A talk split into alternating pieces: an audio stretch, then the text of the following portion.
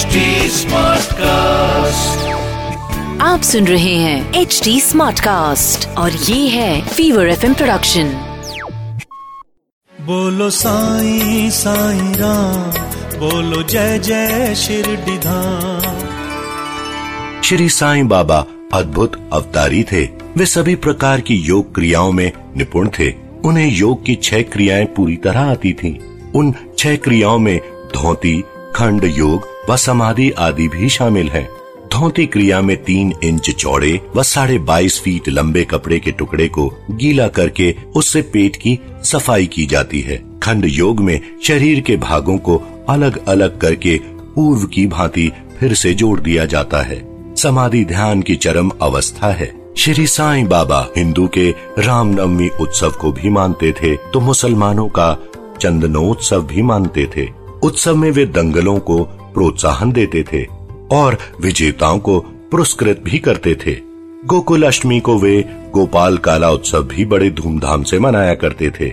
जब ईद का त्योहार आता था तो वे मुसलमानों को मस्जिद में नमाज़ अदा करने के लिए आमंत्रित करते थे। एक बार की बात है कि मुहर्रम के मौके पर मुसलमानों ने मस्जिद में ताजिए बनाने व कुछ दिनों तक उन्हें वहाँ रखकर फिर जुलूस के रूप में गाँव से निकालने का कार्यक्रम निर्धारित किया। लेकिन श्री साईं बाबा ने वहाँ ताजियों को केवल चार दिन ही रखने की अनुमति दी। पांचवे दिन उन्होंने ताजियों को बिना किसी राग द्वेष के वहाँ से हटवा दिया। हिंदुओं की एक रीति के मुताबिक उनके कान छिदे हुए थे। वे सुन्नत करने के पक्षधर थे। उनके अंतरंग भक्त जो अक्सर उनके साथ रहा करते थे, अर्थात नाना साहेब चांदोरकर का कहना था कि श्री साईं बाबा की सुन्नत नहीं हुई थी, परंतु वे सदैव धूनी जलाए रखते थे। वे चक्की चलाना, शंख घंटनाद व होमदी करना अन्न दान करना व पूजन के समय अर्घ देना आदि भी किया करते थे। अतः श्री साईं बाबा हिंदू थे या मुसलमान, इसका निर्णय कोई भी नहीं कर सका।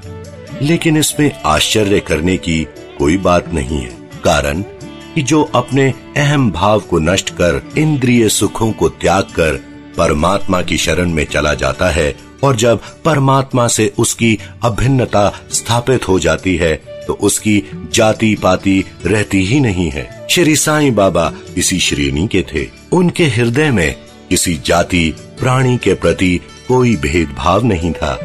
फकीरों के साथ वे मांस आदि का भी भक्षण कर लिया करते थे। उनके भोजन पात्र में मुँह डालकर कुत्ते भी निर्भीकता पूर्वक भोजन किया करते थे। लेकिन उन्होंने कभी उन्हें दुत्कारा नहीं। श्री साईं बाबा का अवतार ऐसा विलक्षण था। हेमांड पंत कहते हैं कि जिस किसी ने श्री साईं बाबा के श्री चरण कमलों की चरण ले ली, उसे श्री साईं बाबा का दर्शन अवश्य हुआ है। श्री साईं बाबा के पास अनेक साधक, साधु व मुमुक्षु आते रहते थे। स्वयं श्री साईं बाबा भी उनके साथ चलते फिरते, उठते बैठते व उनसे वार्तालाप कर उनका मनोरंजन किया करते थे। श्री साईं बाबा सदैव अल्लाह मालिक का उच्चारण किया करते थे। वे शांत, स्थिर रहते थे। किसी प्रकार के विवाद में कभी नहीं पड़ते थे। लेकिन कभी कभी वे क्रोधित भी हो जाया करते थे। वे हमेशा वेदांत की शिक्षा दिया करते थे। अंत तक भी कोई यह नहीं जान सका कि आखिर श्री साईं बाबा थे कौन। उनकी दृष्टि में अमीर गरीब बराबर थे। लोगों का गुप्त व्यवहार भी उनसे छुपा नहीं रहता था। जब वे गुण रहस्यों को उजागर कर देते थे तो लोग आश्चर्यचकित रह जाते थे। वे ज्ञान के साक्षात अवतार होने पर भी अज्ञानियों जैसा व्यवहार करते थे। मान सम्मान में उनकी कोई रुचि नहीं थी। इस तरह श्री साईं बाबा शरीर होने पर भी देवीय गुणों से युक्त थे। इसीलिए तो शिरडी के लोग उन्हें पर ब्रह्म माना करते थे।